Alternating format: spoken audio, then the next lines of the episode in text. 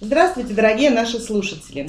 В этом подкасте мы расскажем вам об изменениях, которые нужно учитывать в работе бухгалтерии после первого января две тысячи двадцать второго года. Сегодня с вами я, Алиса Селезнева, модератор группы «Бухгалтерия.ру» ВКонтакте, главный редактор журнала «Практическая бухгалтерия» Володя Хориков. Здравствуйте! И чтобы наш подкаст не был скучным, мы пригласили к нам в гости главного бухгалтера более чем с десятилетним стажем, Татьяну. Она будет нас вовремя останавливать, корректировать, чтобы мы не тратили ваше время на малоинтересных проходящих нововведениях. Итак, начнем. Сначала об отчетности. Актуализированы все налоговые декларации за две тысячи двадцать первый год. Сразу оговоримся, что проблем с этим ни у кого возникнуть не должно. Практически все сдают отчетность через бухгалтерские программы, а что касается форм, их обновляют своевременно. Поэтому вам важно только проверить обновление своих программ. Значит, в декларации по эн дэ эс внесли изменения с учетом системы прослеживаемости товаров. Там появились новые строчки. В декларации по эн дэ эф эл добавили новые строки в связи с введением прогрессивной шкалы эн дэ эф эл пятнадцать процентов. В декларацию по прибыли добавили новые строчки для инвест-вычета. А для фирм у эс эн добавили показатели для отражения ставок, кодов по ставкам, применяемых компанией. То есть, если компания применяет те ставки, которые действовали раньше, код один указывает. Если повышенная, речь идет о доходах свыше ста пятидесяти миллионов рублей и ниже двухсот миллионов рублей, в этом случае нужно указать код два. Это, пожалуй, все изменения. Поэтому здесь заострять внимание мы ни на чем не будем. А нет, пожалуй, есть одно важное изменение, о котором стоит оговориться. Это новая форма эр эс вэ. Так вот, эта форма применяется только с отчетности за первый квартал две тысячи двадцать второго года. За год эр эс вэ мы сдаем еще по старой действующей сейчас форме. Ну, пожалуй, об отчетности все. Теперь о самом скучном, самым неинтересным, запутанным, что заставляет нервничать всех бухгалтеров. Это четыре новых эф эс бэ у с две тысячи двадцать второго года. эф эс бэ у бухучет аренды, эф эс бэ у основные средства и капитальные вложения, эф эс бэ у документы и документооборот. Ну, последнее самое простое. Здесь можно сказать только о том, что сроки хранения первичных бухгалтерских документов увеличили до пяти лет.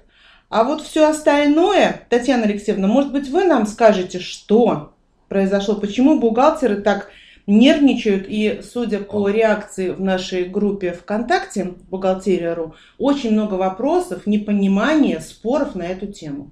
Дело в том, что применение данных эф эс бэ у позволяют сделать выбор предприятиям по ряду показателей. Ну, например, по лимиту стоимости основных средств, по вариантам переоценки основных средств. Самое главное – отразить все эти изменения в учетной политике предприятия. А учетная политика налоговая меняется в этом году? Или только да, учетная политика бухгалтерская? И бухгалтерская, и налоговая, потому что необходимо данные, ну, например, по э, переоценкам внести в налоговую учетную политику обязательно. А... Вот учетная политика, она вообще, вот насколько бухгалтеры уделяют ей много внимания? Мне кажется, такой проходящий документ, вот он есть, нет, и директорат не требует, как правило, учетную политику. Для директоров, может быть, это и не настолько важно, но для бухгалтеров это очень важный и существенный документ, потому что в ней, в учетной политике, отражены должны быть ведения всех, в том числе и уникальных операций предприятия. И при выездной налоговой проверке налоговый инспектор обязательно затребует учетную политику для того, чтобы сравнить соответствие учетной политики с методами ведения бухгалтерского и налогового учета на предприятии. Ну, правильно ли я понимаю, что бухгалтеры будут э, срочно составлять учетную политику, если будет назначена выездная проверка? Если ничего вообще такого не произойдет? Да? Но в любом случае составить учетную политику можно с помощью Бератора. Займет десять минут.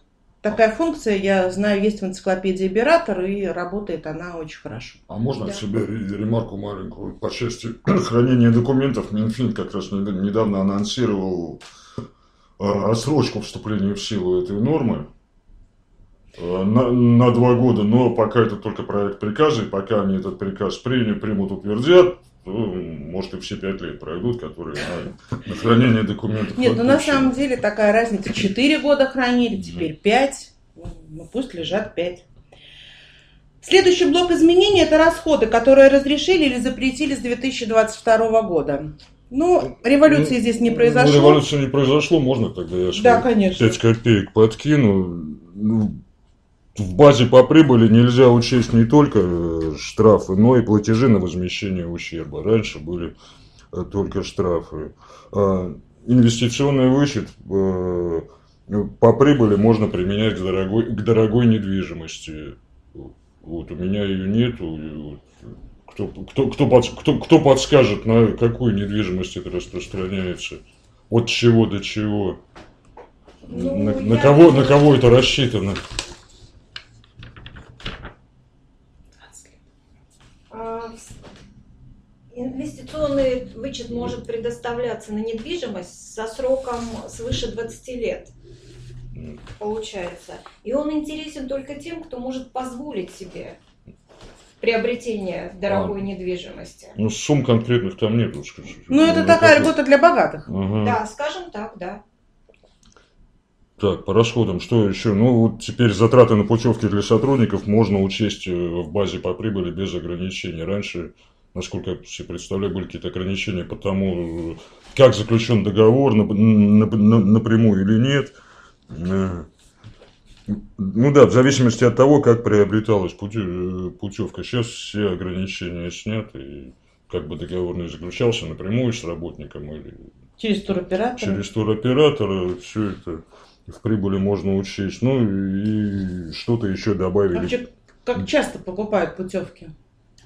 Ну, их часто приобретают только на тех предприятиях, в основном, у, которого, у которых развита социальная политика. Но это выгодно получается? Выгодно, если ну, сотрудникам, ну, большему числу сотрудников, э, как бы...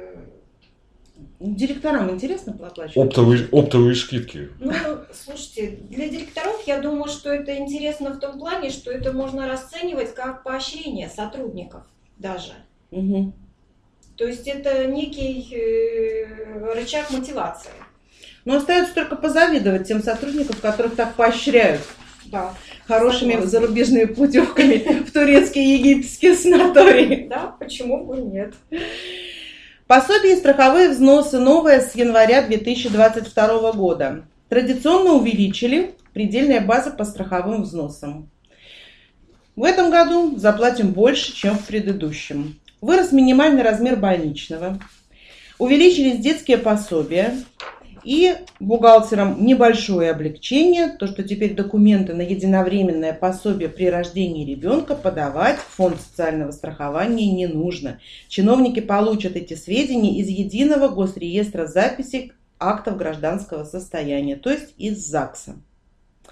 Больничные с первого января две тысячи двадцать второго года будут выписываться только в электронном виде.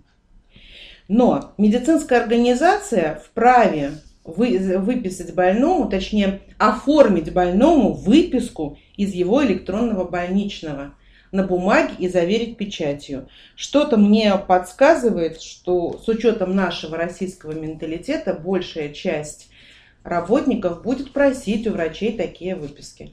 А сейчас, Татьяна, как с электронными больничными? Ведь уже работают с ними? Да, уже работают, и это очень удобно. Это значительно уменьшает бумажный документооборот на предприятии.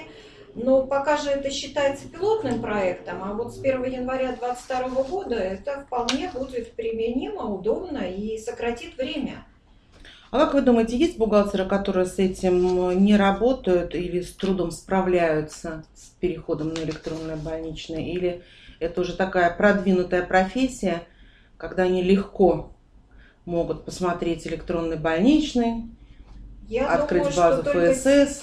Только, только те, у кого ну, это просто в голове, да, некий такая привязка к бумажным носителям информации. И все. Во всем остальном очень удобно. Это работает очень оперативно и как бы на любой стадии ведения больничного листа можно всегда посмотреть любую информацию. Хорошо. Вот на чем нужно обрат... заострить внимание. Теперь э, срок сдачи документов ФСС на выплаты три рабочих дня. Раньше этот срок составлял пять рабочих дней. Учитывая то, что за нарушение сроков подачи сведений ФСС ввели штрафы, точнее их не ввели, а закон двести пятьдесят пять э, актуализировали, привели в соответствие с налоговым кодексом и с действующими уже правилами, э, штрафы за нарушение сроков составляют двести рублей за каждый несданный документ. Так, по-моему, было и с СЗВ, да, и с э, любым документом, несданным в налоговую, двести рублей. Да. За передачу недостоверных сведений, в том случае, если фонд заплатит работнику больше, чем нужно было, придется компании заплатить двадцать процентов от суммы переплаты в бюджет фонда. Вот на что важно обратить внимание. Если бухгалтер нарушит срок подачи сведений по больничным, здесь установлен четкий конкретный штраф. Он составляет пять тысяч рублей. Появились еще два новых случая подачи сведений в пенсионный фонд. Речь идет о форме эс зэ вэ стаж. С две тысячи двадцать второго года ее нужно подавать, если работник подает в бухгалтерию заявление на срочную пенсионную выплату и заявление на единовременную выплату средств пенсионных начислений. Вот это вообще непонятно. Татьяна, объясните нам, что это за единовременное, кто может подать такое заявление? Это разовая выплата всех накоплений застрахованных лиц, учтенная на счете накопительной пенсии. Обратиться с этим заявлением могут лица шестьдесят седьмого года рождения и моложе, а также лица, которые достигли пенсионного возраста, но не набрали страховой стаж для назначения пенсии. Нет, кто работал, это не светит. Угу. Это разовая выплата. Вот так, единовременной. Она не будет носить единовременный характер. Вы ее будете получать вместе со страховой пенсией ежемесячно. Это как некую надбавку. Ну, в общем, какая-то льгота есть, как всегда, да, но воспользоваться ей могут немногие. Даже как с дорогой недвижимостью, с инвест-вычетом. Однозначно. Вот вычеты есть, вот льготы есть, а вот воспользоваться как-то не очень получается. Ну, не для всех. Не для всех, для богатых. Да. эн дэ эф эл и налоговые вычеты с две тысячи двадцать второго года. Нового здесь почти ничего нет.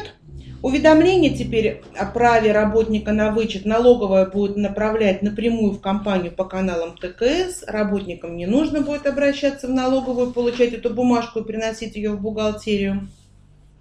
Путевки, о которых мы говорили, и которые можно учитывать в расходах по налогу на прибыль, не облагаются эн дэ эф эл.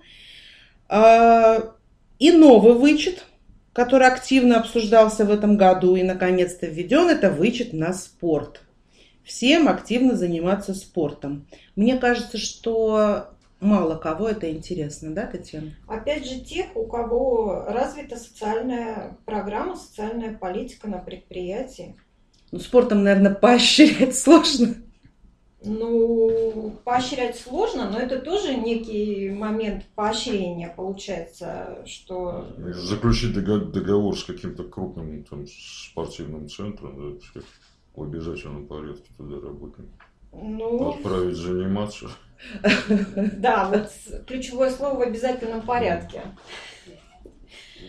Поэтому, как бы... У меня по имущественным налогам, ну там как-то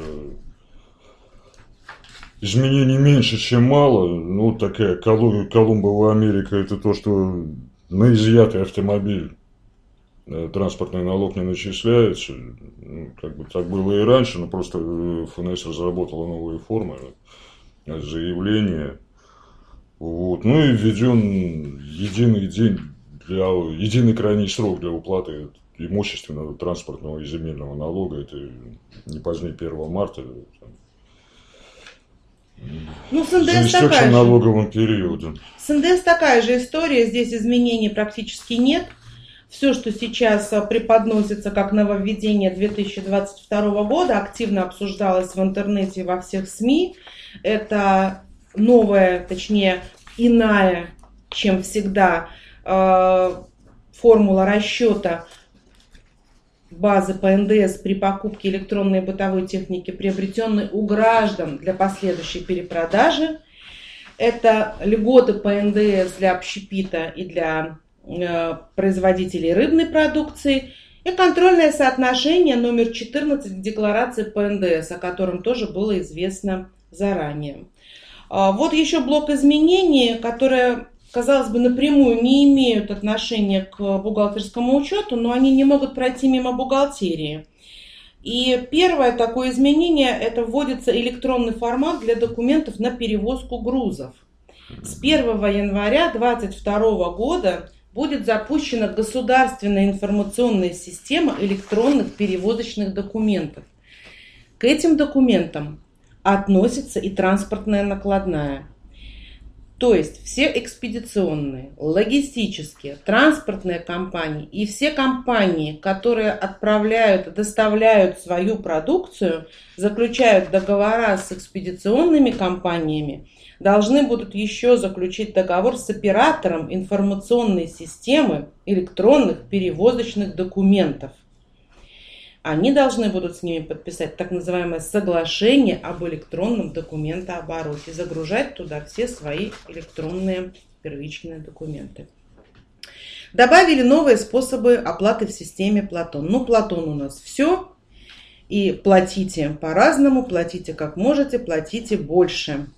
Сейчас э, единственное, пожалуй, такое интересное нововведение, это то, что оплату за Платон можно будет внести, до, э, можно будет внести как до, так и после поездки. Но опять же, для этого нужно подключиться к государственной информационной системе.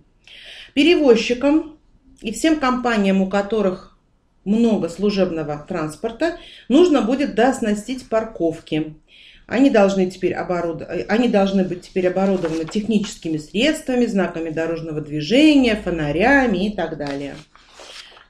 Ну и, пожалуй, единственное, что может быть интересно главному бухгалтеру, как мне кажется, это то, что э, в одном банке можно открыть много счетов, а договор достаточно заключить всего один.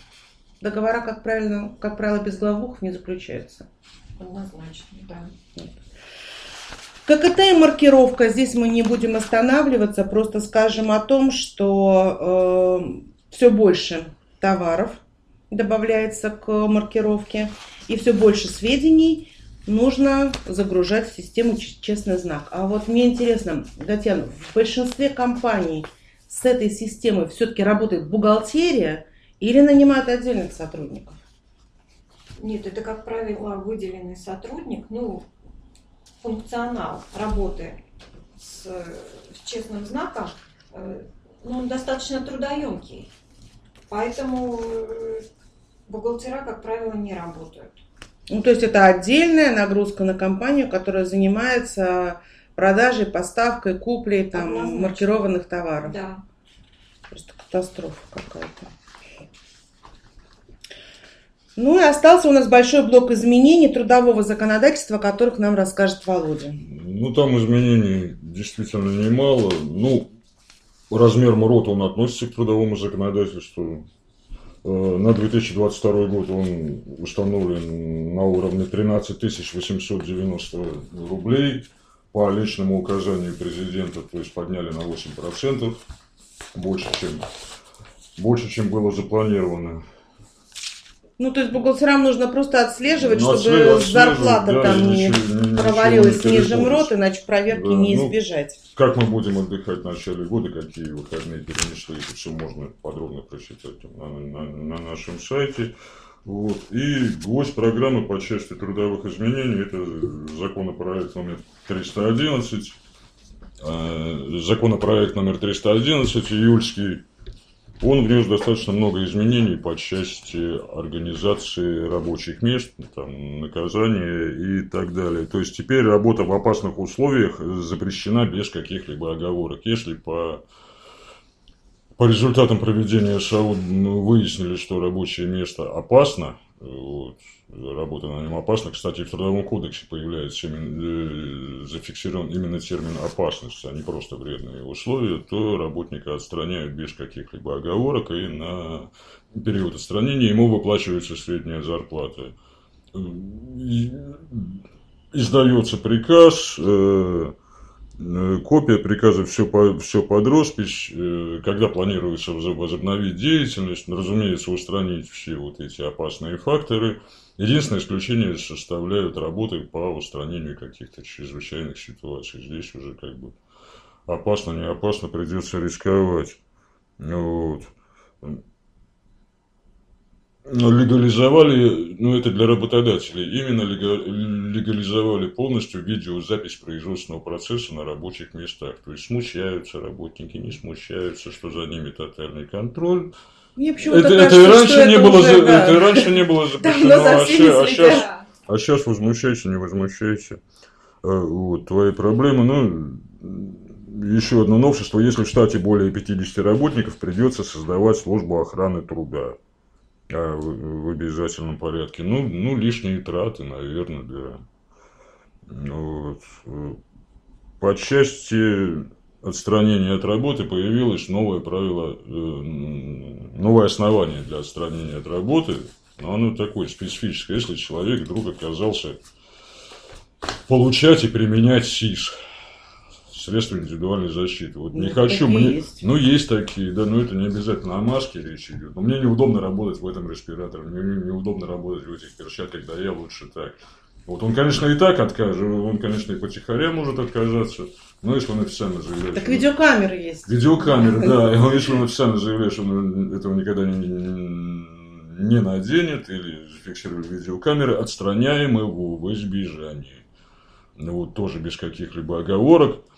И в отличие от опасных условий труда, при этом отстранение зарплату мы ему не начисляем. Вот. Начислим, когда оденет противогаз там, или, или что ему положено. Вот.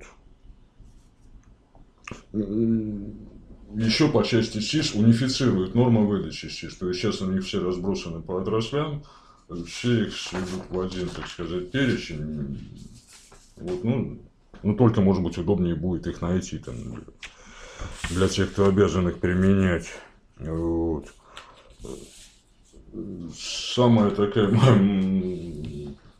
как бы, предмет для шуток тема, это то, что с наступающего года работодателю надо будет проводить полнейшее расследование причин по так называемым микротравмам. То есть, уже называли это поправка о царапинах и так далее. То есть речь пойдет действительно о царапинах, о кровоподтеках, ссадинах, ушибах мягких тканей, там молотком по ногтю попал.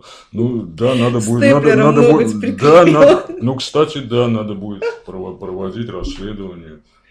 Вот, а, а что вот недавно совсем новость проходила в Германии, забыл, где там по удаленщикам, там удаленщик встал с кровати, пошел до компьютера и споткнулся и упал. Вот, что-то там себе раз, там, разбил, сломал, признали производственной травмой, поскольку он, в общем, на работу. Да, вот, ну, Володь, с кровати, с кровати году, на работу шел. В прошлом году, вы помните, заплатили какому-то французу за секс в командировке, а, да, ну, да, да, нанесенный, так сказать, ущерб здоровью. Ну, в процессе которого он умер, да, да, да, признали, что это была потребность командировки. Да, и семье выплатили какое-то пособие.